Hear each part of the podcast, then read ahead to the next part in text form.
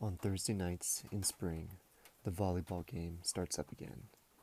Though all the players on the team have been replaced, the way that all the cells have been replaced in my sensitive fingertips, which once explored the sweet, unbelievable silk periphery of Jennifer Martin, who then surprised me by one day simply vanishing. Each time the ball is served to me, I get a great constriction in my chest, afraid that I might miss but the ball flies up and down, and I survive. The energy which gushes through all things, looking for a place to stop, keeps going, and Jennifer might be the name for all of this.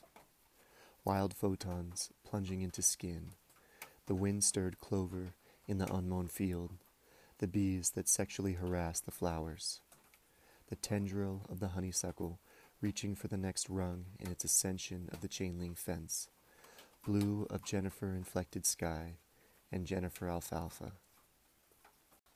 By the end of the summer, we all will be a slightly darker shade of brown, as if the skin remembered.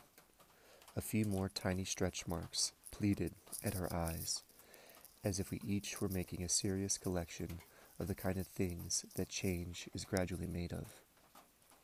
When my turn comes to serve, I hold the white ball in my hand as long as possible letting it grow rounder, making everybody wait until they get impatient, pissed off, loud.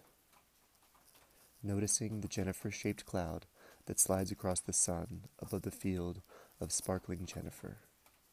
I hold it in my hand as long as possible, though birds are speeding overhead and the unmown field is foaming at the mouth with flowers.